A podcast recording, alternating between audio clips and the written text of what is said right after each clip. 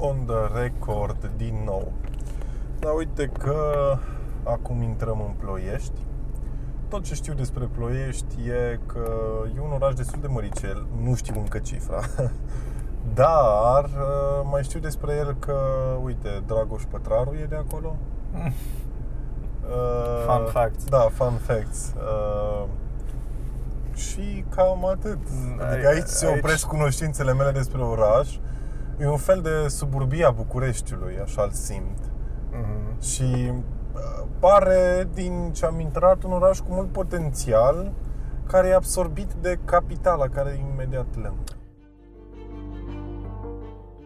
E așa un oraș, îl simt șters, pentru că n-am auzit prieteni, colegi sau cunoștințe să spună măi, o să mă duc până în Ploiești.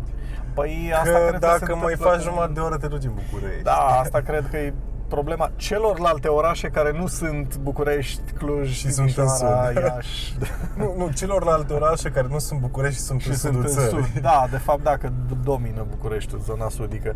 Deci aici va trebui să rămânem deschiși pentru că nu...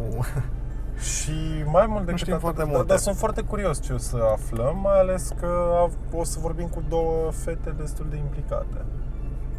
Hai să vedem ce au și ele de spus. Am ajuns la Ploiești și ne-am așezat la o terasă înverzită de pe cel mai mare bulevard pe care îl are orașul. Pare genul ăla de loc în care te întâlnești ca să pui țara la cale, poate de asta am și dat peste niște politicieni care povesteau aici. Dar înainte de toate o să povestesc cu Ana, gazda noastră, și o să vorbim despre oraș cu bune și cu rele. Ana momentan e elevă în Ploiești, dar are un plan să plece spre București la facultate. De exemplu, dacă vreau să mă relaxez în Ploiești, vin într-o seară, ca tânăr, unde mă pot duce? Sau ce pot face? Uite, am auzit răspunsuri uh, uh, în alte orașe, unii s- tineri stau de la o benzinărie la alta. A, asta am auzit din Bârlad. În unele orașe, cum e Slobozia, se plimbă pe bulevard. Nu știu, în Ploiești ce pot face? La noi în Ploiești poți, tot poți să te plimbi pe bulevard, e un bulevard foarte mare ăsta pe care suntem și noi acum. Bulevardul Castanilor e foarte popular în Ploiești sau putem să mergem în centrul orașului. Acolo avem două moluri și putem să ne relaxăm Două foarte mall-uri, Două, ok. unul în fața altuia, e foarte drăguț. Da, deci Da. sună în fața... Da. Wow, uite, n-am mai auzit asta. Da, și acolo sunt foarte multe magazine, librării și chiar ai ce face acolo, poți să stai toată ziua și nu te plictisești. Și cumva acolo merg mulți dintre tinerii din Ploiești. Acolo sau la mall din afara orașului, cum ar fi Ploiești Shopping City sau la AFI. Mhm. Da. Uite, uh, vreau să te întreb o altă chestie. Sunt curios dacă tinerii pleacă din Ploiești. Da. Dacă există fenomenul ăsta, care de obicei există în orașele mai mici, al migrării tinerilor spre marile centre universitare, București, Cluj, Iași Da, și așa clar. mai departe. De aici pleacă foarte mulți tineri. Chiar atunci când am fost în tabără ne-a întrebat un nene uh, ce ne hrănește aici în Ploiești, pentru că foarte multe persoane sunt extrem de capabile și extrem de inteligente aici în Ploiești, doar că nu aleg să rămân aici pentru că nu ai extrem de multe variante de unde să alegi. E un oraș în care ori te duci la o uzină, ori pleci.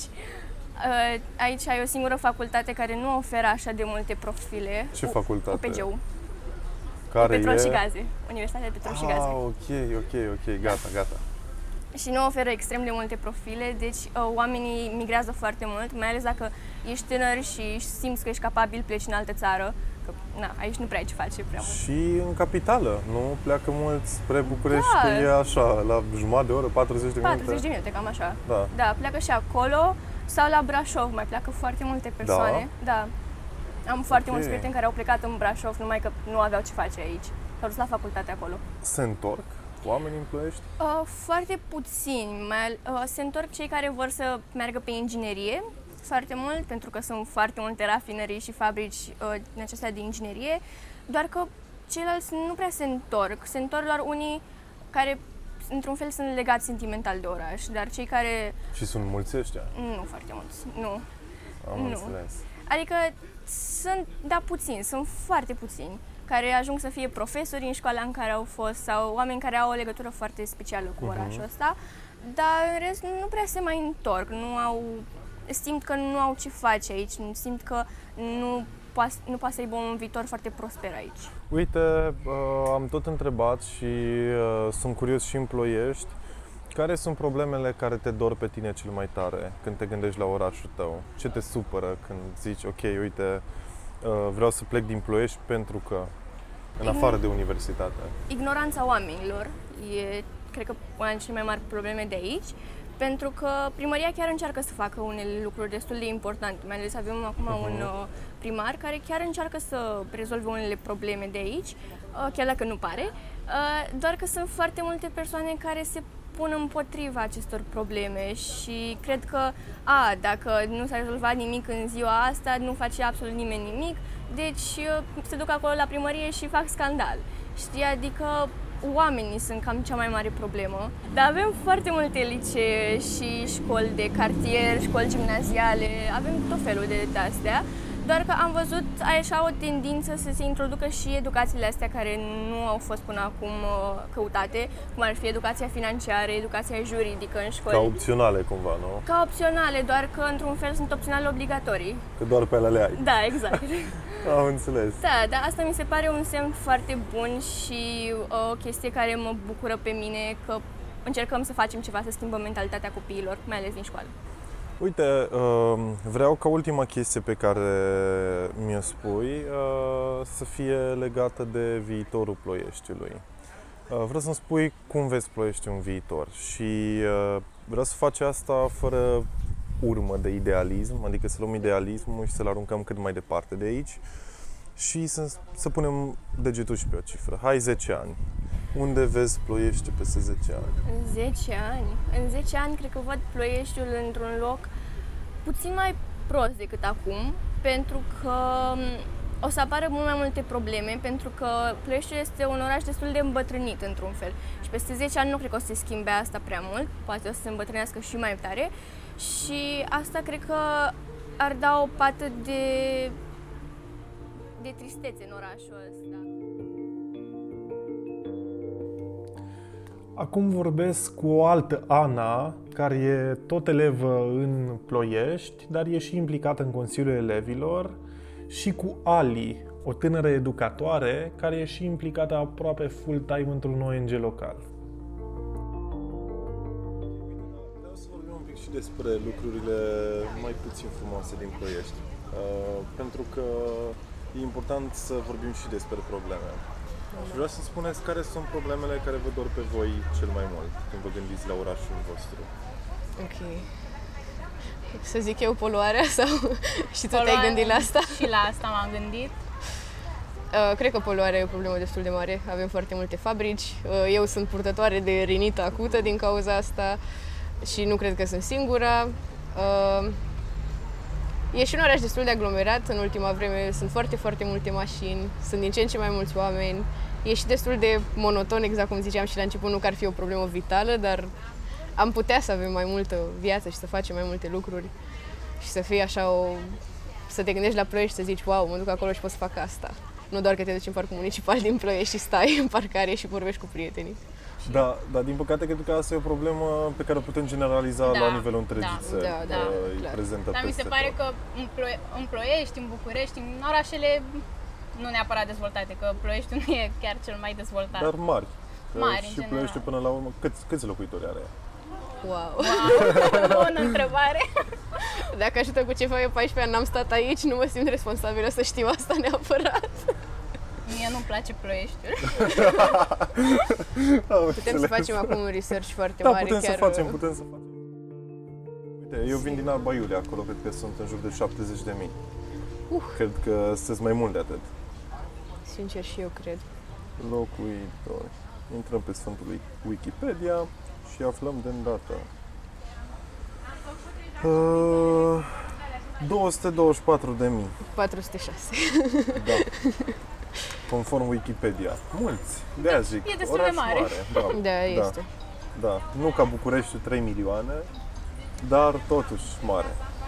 Chiar da. Și uite că vorbim de probleme, cumva în spatele problemelor de foarte multe ori uh, se ascund niște decizii. Decizii care sunt luate de uh, politicieni, de oamenii din administrație. Și uh, lumea de obicei nu vorbește despre politică, nici la școală nu vorbim despre politică și rare ori o facem în familie, la o Da. masă, când uh, părinții noștri se mai plâng de câte ceva sau chiar noi ne mai plângem de câte ceva.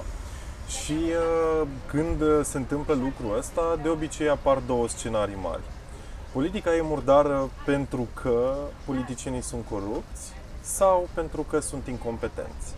Și aș vrea să-mi spuneți cum vedeți voi un politician corupt? Ce ar trebui să aibă uh, un politician, să-i spunem că este corupt, să-l catalogăm Ok. așa? Și cum arată un politician competent de fapt? Ok. Uh, prima diferență super mare între ei, din punctul meu de vedere, e uh, cât de sinceri și autentici sunt. Asta mi se pare super important ca politician competent. Mi se pare că trebuie să îți asumi că faci niște lucruri și să promiți anumite lucruri în momentul în care chiar știi că le poți face și că ai susținerea de care ai nevoie și că ai curajul să ieși în față și să faci lucrul respectiv. Uh, un politician corupt mi se pare un om care promite că face și schimbă și drege, bineînțeles, în perioada alegerilor ca să câștigăm alegători și după au fost aleși și promisiunea aia s-a dus și nu mai, nu mai contează. Uh, în afară de asta, mi se pare important ca un politician să aibă și studii în domeniul ăsta. Mi se pare normal să știi, să știi niște drepturi, să știi niște legi, să știi să citești o lege, să interpretezi o lege, să știi despre ce vorbești, nu doar să fii pus în funcție și gata, am numele ăsta și după aia promit mai departe ce fac și de fapt nu fac nimic. Încerci să le faci și să iasă un mare dezastru, mai bine zici ok, nu știu asta, hai să văd unde pot să găsesc ajutorul de care am nevoie ca să reușesc să duc la bun sfârșit planul pe care l-am. Am înțeles. Care ar trebui să fie proporția dintre realismul de care trebuie să dea dovadă un politician și pozitivismul de care ai spus? Optimism. Spune Trebuie să fie cât mai realist, dar realismul trebuie să fie cumva acoperit și de mm, chestii pozitive, dar nu false. Spuse într-o manieră mai pozitivă sau nu neapărat ca și cum a, chiar există o posibilitate de a ajunge mai bine. Uh-huh, am înțeles. Mă gândesc la chestia asta să nu aibă toxic positivity, să fie toată ziua only good vibes, să toată lumea Asta are da. limita acută din Asta cauza da. followerii, dar nu nicio problemă, suntem toți pozitivi. Dacă lumea nu se implică civic, uh, atunci există posibilitatea, te întreb pe tine, există posibilitatea ca politicienii să fie mai incompetenți? Pentru că nu e cine să-i tragă de mânecă sau pentru că nu e cine să-i pună în dificultate sau să spună vehement vocea societății civile? Da, sincer, dacă pui întrebarea așa, da. Dacă nu sunt persoane care se implică, dacă nu sunt persoane care își dau seama când ceva nu e în regulă, în momentul în care nu e în regulă, normal că oamenii fac ce fac fără să îi tragă nimeni la răspundere, pentru că nimeni nu e competent să facă asta. Deci, cred că da, cred că se leagă. Dacă oamenii s-ar implica mai mult civic, automat ar ști mai multe, ar fi mai informați și ar ști în momentul în care un politician nu-și face treaba sau face ceva uh, în direcția inversă față de interesul cetățenilor, să zică, frate, stai, uite, lucrurile merg așa, noi fi eu politician în locul tău, dar știu chestia asta și nu e ok, hai să vedem cum rezolvăm. Deci, da, cred că se leagă, cred. De aici ne întoarcem din nou la școală, pentru că la școală nu suntem învățați nimic ca drepturile noastre. Eu una nu pot spune că îmi știu toate drepturile, pentru că nu am fost învățată. Și după, de la școală, m- trecem iar în Parlament. E ca, ca un cerc vicios. Adică eu așa văd lucrurile. Deci cumva faptul că ei nu sunt competenți ține de faptul că școala nu Școala îi nu face. e competentă și după, din nou, în Parlament.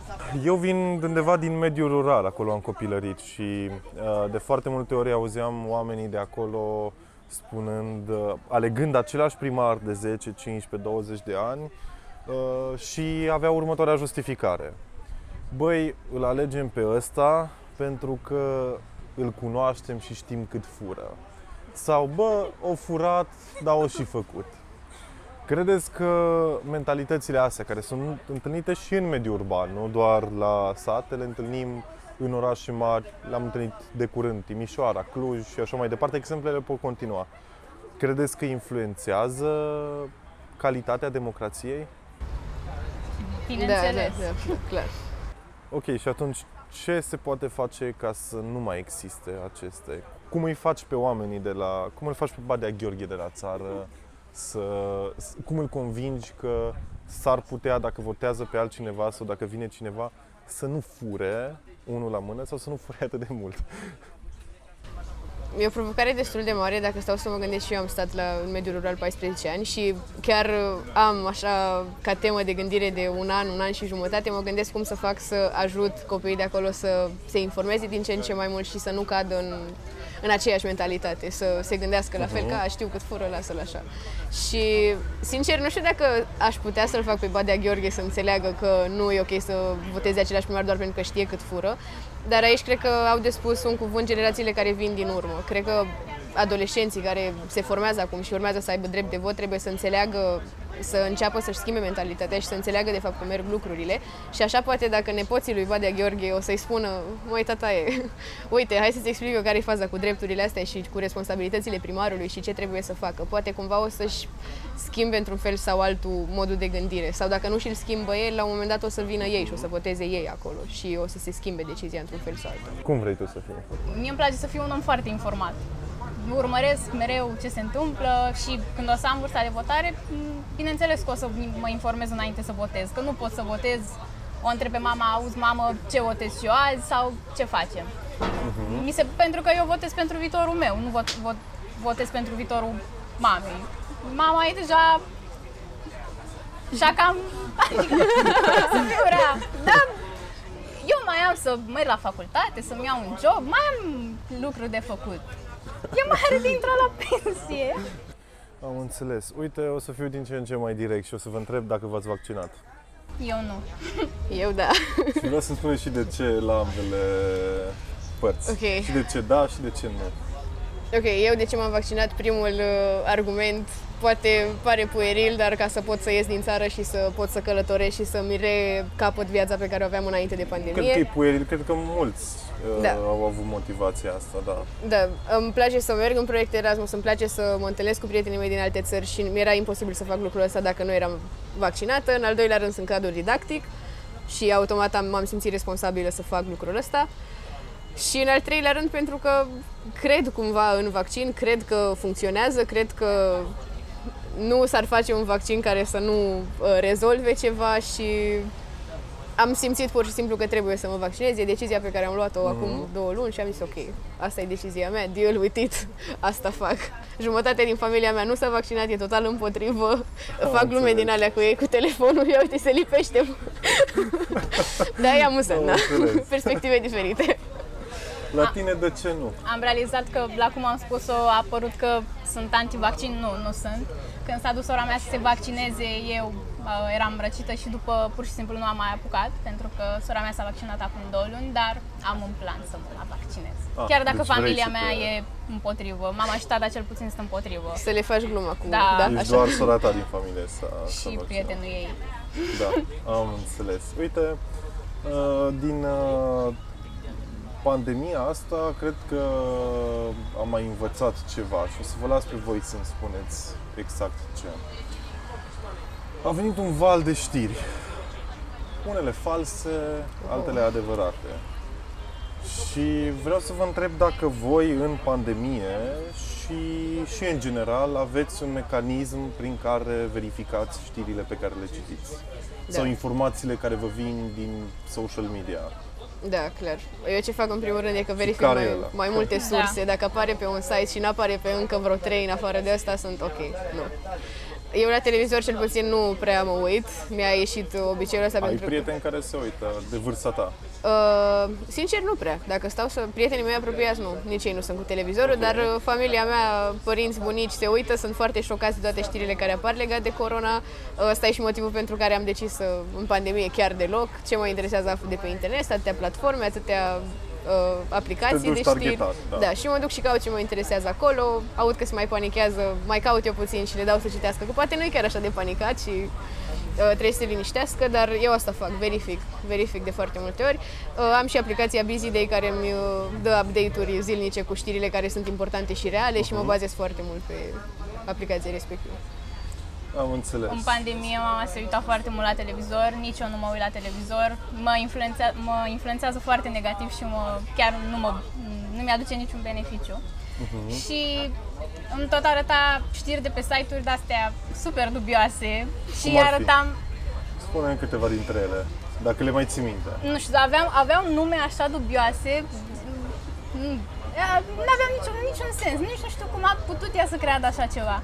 Și îi arătam, îi ziceam, uite mamă, n-are cum să fie site-ul ăsta real, nu vezi ce nume haios are. Și arătam că pe alte site-uri nici măcar nu există știrea. A, chiar a trebuit să o calmez în timpul pa- pandemiei. Și ai reușit? Am reușit. acum, acum, Felicitări! acum verifică site-ul și dacă nu e sigur mă întreabă. Și căutăm amândouă. Am înțeles. Dar tare. uite, uh, vreau să-mi spuneți și de unde vă luați informațiile. La mine Busy Cu Day. liniuță. Da, Busy preziți Day Busy tronează. Day. E așa, uh, mă uit foarte mult pe observatorul Prahova pentru că suntem de județul Prahova și mi se pare că are informații autentice și așa. Uh, Așa. Verific și pe site-ul știrilor ProTV de multe ori. Ah. Numele nu-mi vine în cap, eu nu țin minte nici nume de melodii, dar pe nume de ziare, dar eu pe Busy Day sunt toată ziua, Ok, acolo am e înțeles. sursa mea principală. La tine? Și eu la fel. Ad- m, Tot uh, site-urile de la canale de știri pe care, în care am încredere. Că unele sunt m, bagă titluri de știri un pic trase de păr, mi se pare La mie. care sare? Poți să dai nume. Sincer, chiar și Antena 1, adică câteodată bagă niște titluri de știri de te ia și inima. și sau ProTV nu chiar, TVR1 parcă mai era, dar în general sunt, un, unele sunt destul de decente, dar pur și simplu știrile de la televizor mi se par, mai ales de, de la, bineînțeles, știrile românești, sunt gata, murim și putem să ne băgăm deja în mormânt. Da. Uite, sunteți fete amândouă. Uh, care considerați că ar trebui să fie proporția dintre, bă- dintre bărbați și femei în Parlament? Nu cred că poziția în Parlament e o, uh, un lucru care ține de sexul unei persoane, sincer. Poate să fie egalitate, depinde de competența oamenilor. Dacă un bărbat e competent, nu are, e ok, poate să aibă mai multe șanse decât o femeie să intre în Parlament, dacă e mai competent decât ea în domeniul respectiv. Dar dacă femeia e mai competentă decât bărbat, mă refer acum la persoane efectiv, care candidează, să zicem, și unul dintre ei e mai capabil decât celălalt, nu contează că e femeie sau bărbat, e ok. Cum ce reformulez ca să te mai chinui un Ok, pic. te rog. Uh, crezi că dacă ar fi egalitate în Parlament, 50% bărbați, 50% femei, lucrurile ar merge mai bine sau mai rău? Cred că mai bine, având în vedere că în momentul de față în Parlament sunt uh, majoritar bărbați. Ok. Cred că mai bine, sunt destul de sigură că mai bine. Care crezi că ar trebui să fie proporția dintre ele? Eu ap- aprob aproape, nu aproape, 100% cu ce a zis ea. Adică mi se, par, mi se par mai importante competențele, modul de gândire, ideile unui om. Nu, sexul de la naștere este absolut irrelevant. Aceeași întrebare pe care o repet. A doua întrebare. Uh, Dacă ar fi 50% bărbați, 50% femei, lucrurile ar merge mai bine? Bineînțeles, pentru că a, acum în, se, un criteriu de alegere este și dacă ești femeie sau bărbat, mi se pare mie, pentru că femeile mereu au fost mai jos în politică decât bărbații. Și sunt 100% sigură că există cel puțin o femeie care ar fi fost mai bună decât un bărbat în Parlament. Adică să schimbe și cu 0,1% proporție. Am înțeles. Uite că vreau să mut un pic discuția dinspre politică înspre niște teme politice care cumva ne apasă pe toți. Uh, și o să încep cu uh, tema LGBTQ+. Pentru că de curând, adică sâmbătă, cred, acum 3 zile, 3 zile? 4. Aproape 4 zile, a avut loc marșul Pride în București. Și uh, voiam să vă întreb ce părere aveți voi despre comunitatea LGBT, dacă ar trebui sau nu să aibă drepturi egale cu... Logic. Da, E o întrebare asta? da Ok, evident. Justificați, vă rog. Păi, nu mi se pare că, e un, că ar trebui să discriminăm oamenii în funcție de ce le place sau ce vor ei să iubească. Suntem toți oameni în aceeași măsură, doar pentru că faci parte dintr-o comunitate care e mai nouă, să zicem, în România, dacă vorbim doar despre România, nu e motiv să zic, să decid eu dacă tu ai drepturi sau nu, sau dacă drepturile tale sunt la fel de egale ca ale mele. Am înțeles. Eu mereu spun că mai trebuie să uh, respect, dacă, dacă nu poți să susții, mai bine respect, dar nu trebuie să jignești sau ceva. Dar cu ideea de marș Pride, sunteți de acord? Da. Credeți că e necesar să se întâmple? Dacă nu se poate face pe o cale pașnică, mi se pare normal că oamenii să iasă în stradă și să protesteze pentru drepturile lor. Deci, din punctul meu de vedere, maxim, da. Da, clar. Am înțeles. Uite că uh, cumva uh, mulți spun că da, pot spune că mulți uh, în cazul ăsta spun că dacă s-ar face educație sexuală în școli, cumva problemele celor din comunitatea LGBT și comunitatea în sine ar fi mult mai bine înțeleasă. Și vreau să vă întreb, ce facem cu educația sexuală? O băgăm în școli sau nu? Dacă o băgăm, de când o băgăm? Ok, din punctul meu de Băgăm. vedere, da, ar trebui. Oricând. Ok, de, de la ce vârstă?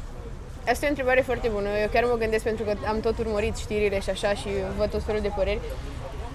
Să, într-adevăr, este un segment de vârstă care poate e fraged, nu poți să faci asta la grădiniță, de exemplu, sau în clasa a întâia, a doua, dar poate dintre a treia, a patra, din punctul meu de vedere, ar fi ok. Pentru că e- copiii, mai ales în generațiile astea, deja încep din clasa a doua, a treia, încep, a treia, a patra, încep deja să mai audă diverse cuvinte, să mai audă despre chestia asta, să-și dea seama că nu i-a adus barza și poate ar trebui, în loc să creadă minciuni și scenarii pe care le spun poate părinții și la un moment dat sunt demontate de prieteni, ar trebui să știe realitatea, într-o manieră pe care o pot pricepe, bineînțeles, nu o să explicăm cum explicăm la liceu, de exemplu. Hai să punem degetul pe vârstă și să rămânem cu ea în minte. Ok, clasa 3. Clasa a clasa 3 Da, mi se, Bun. mie mi se pare o, un segment bun de vârstă. Clasa. Uh, câți ani e în clasa a treia oară? 10. Asta calculăm No. acum. 10? 10. 10? 10? Eu cred că în 10 aveam pe a 5 Asta, grădinița o termin la 6-7 ani. Acum nu mai știu că e și clasa pregătitoare și Da. cred că da, da. Deci cred că 10 ani. Cred că e clasa. 10, Cam 10. Da, 10 ani. Ok, deci de la 10 ani copiii ar trebui să învețe educație și Păi, sexuală de în școli. atunci încep să îți mai cunoști și corpul a, și, cum a zis și ea, încep să auzi mai multe din partea. Și să ai acces la mai Da, Da. exact. Considerați că femeile ar trebui să aibă dreptul de a alege dacă fac avort sau nu? Da. Da. E corpul meu, decizia mea. Ok, Ce îmi argumentați. place că suntem amândoi super răspicate. E corpul meu, e decizia mea ce fac cu corpul meu. E decizia mea dacă aleg să dau viață sau nu. Asta mi se pare, dacă decide altcineva în locul meu, deja eu nu mă mai pot identifica cu ce înseamnă corpul lui Ali dacă eu nu pot lua o decizie ce ține de... Ce părere aveți despre manifestările pro-viață care au loc? Care cumva sunt împotriva avortului? Bineînțeles, toată lumea poate să aibă opinia ei, dar mm, nu cred că ar trebui să mi se bage pe gât. Că eu ni- nici eu altora nu le bag pe gât uh, ideea mea sau ideile mele. Cumva fiecare om are dreptul să-și susțină opinia, doar că mă gândeam acum, făceam o comparație între comunitatea LGBT și, să zicem, mișcarea uh, pro-viață. Oamenii din comunitatea LGBT fac marșuri și uh, protestează pentru drepturile lor, pentru că li se încarcă niște drepturi. Oamenii pentru pro-viață mi se pare că protestează pentru a încălca niște drepturi. Mi se Da, pare că sunt chiar. direcții diferite și cumva nu cer să se respecte anumite drepturi, cer ca persoanele care se află în situația respectivă, care vor să facă avort, uh, să le dea dreptul celorlalți să decidă pentru ele. Ceea ce nu, nu mi se pare un uite motiv bun. cumva uh, m-am uh, informat uh, înainte despre tema asta și argumentul celor din uh, pro-viață e că ei apără un drept. Dreptul de a se naște un copil. Da, dar în Spune, acel dreptul la stadiu viață. copilul ăla nu prea e copil, e doar Asta o... vreau să aud uh, care e contraargumentul vostru la poziția celor din pro-viață. Viața momentan nu, nu există, Nici viața nu pe cred care o că- apără ei acolo. Nu s-a născut încă, Da. copilul ăla nu este încă viu, este în formare. Și nu înseamnă că are... Adică sunt atâtea etape prin care trebuie să treacă care, ca să ajungă să fie o ființă umană și să pot spune că are viață. Dacă acele 9 luni erau considerate viață, atunci tot toată lumea ar fi avut Da, și eu aveam vârsta 20 de ani și 9 luni și acum. aveam-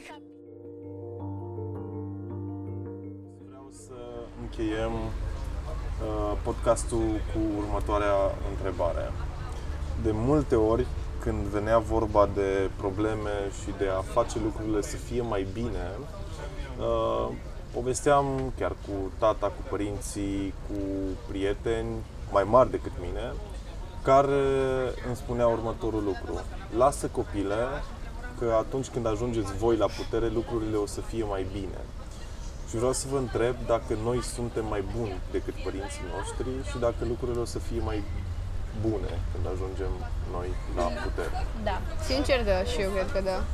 Pentru De că ce? suntem, începem să fim din ce în ce mai informați, începem să fim mai deschiși, noi auzim și știm concepte pe care părinții mei nu le știau când erau de vârsta mea și începem să avem o deschidere către comunitatea LGBT, de exemplu, față de care părinții mei poate nici măcar nu- nu știau ce e aia sau că o să existe sau adică era what the fuck, acum că se întâmplă asta, ce e asta?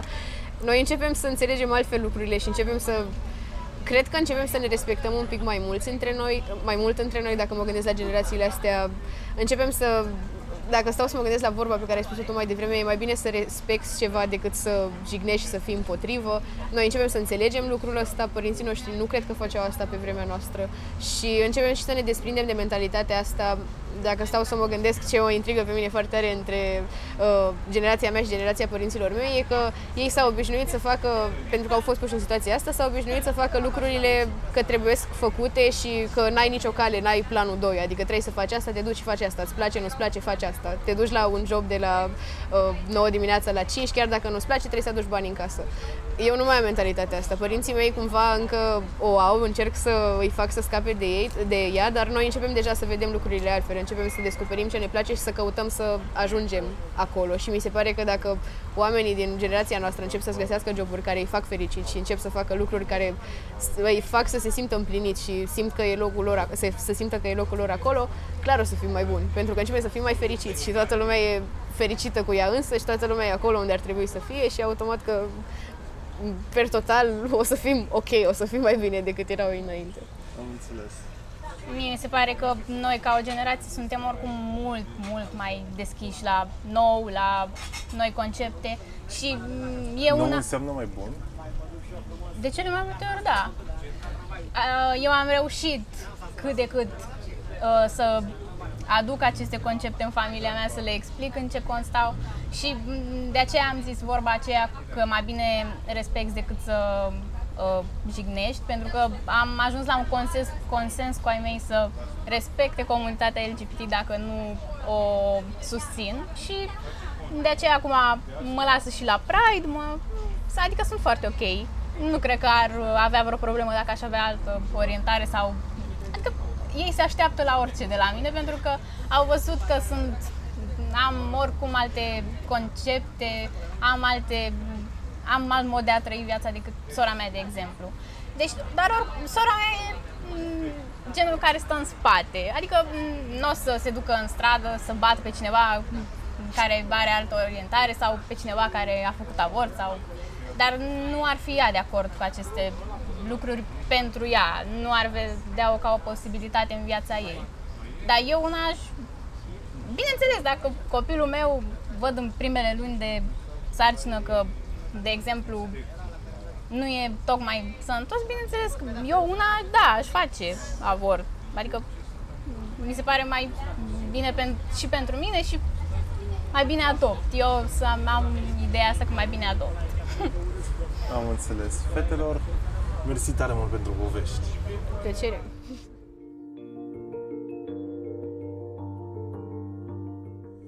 Și uite că ne întoarcem și acasă de la Ploiești, uh, doar ce am ieșit din oraș. Uh, Cumva se simte oboseala ultimelor zile de Și mii de kilometri on the la road activ. Și, și Sau mie, da, aproximativ. da, avem, avem cred că aproape o mie, cred Da. că atunci când o să ajungem acasă o să depășim cu mult uh, mia de Da. kilometri parcursă.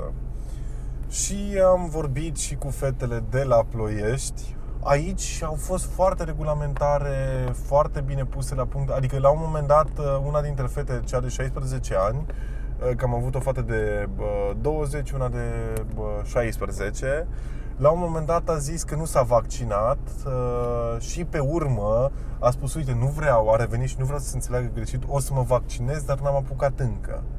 Ca nu cumva să supere pe cineva. Am mai asta, asta av- am simțit. Uh, Am mai avut, uh, apropo de tema vaccinului, pe care ai abordat-o cam cu toată lumea, am mai avut poziții, mi s-au părut mie prudente. Uh, Cumva b- îmi păreau cei care le-au emis conștienți că sunt on the record. Da, Știi, adică pă- păreau că mai știau au că nevoie e de polemizată, informații, da. da, și că mai așteaptă, când de fapt am trecut de mult de punctul acela în care să mai stai uh, uh, și să cântărești lucrurile. Cred că deja m, apele au fost limpezite și fiecare și-a luat deja deciziile și le-a luat iar pe un fond uh, emoțional, că tot revenim la asta. Deci uh, prudența asta iar nu, nu mă miră cumva. Cred că le-a caracterizat pe ele prudența, Da, prudența, în da, da, răspunsuri. dacă ar fi de asta un și cuvânt. scurtimea Da, da, cred că a fost cel mai scurt episod și înregistrat, adică am înregistrat cu o singură persoană mai mult decât cu ele două la media. A, Da, și a mi s-a fost o părut oră și scurt. aici doar 40 de minute cred că am, am înregistrat. Nu, și, nu știu exact, dar da. Și uh, bizar a fost prima dată când am trecut prin toate întrebările pe care le aveam pregătite, adică gen am dat cu toate glanțele peste tot, adică am încercat să și am venit și cu întrebări suplimentare de context, am început cu uh, întrebări despre oraș, cumva am epuizat tot ce îmi trecea prin Da, dar au minte. fost răspunsuri cumva regulamentare, dar uh, Și vorbeam foarte repede, deci dacă ar fi un, un, Poate un că lucru și asta. despre, despre oamenii din Cluj vorbesc foarte repede. dar despre Ploiești, ce concluzie Eu avem? cumva un oraș cu parcuri uh, mare, 200 de mii am aflat, de locu- 200, aproape 250 de Wow. mii de locuitori, ceea ce e Mare, wow, da, e foarte un oraș mare. chiar mare. Deci o suburbie foarte mare Da, București. foarte mare București, care deja e da, da.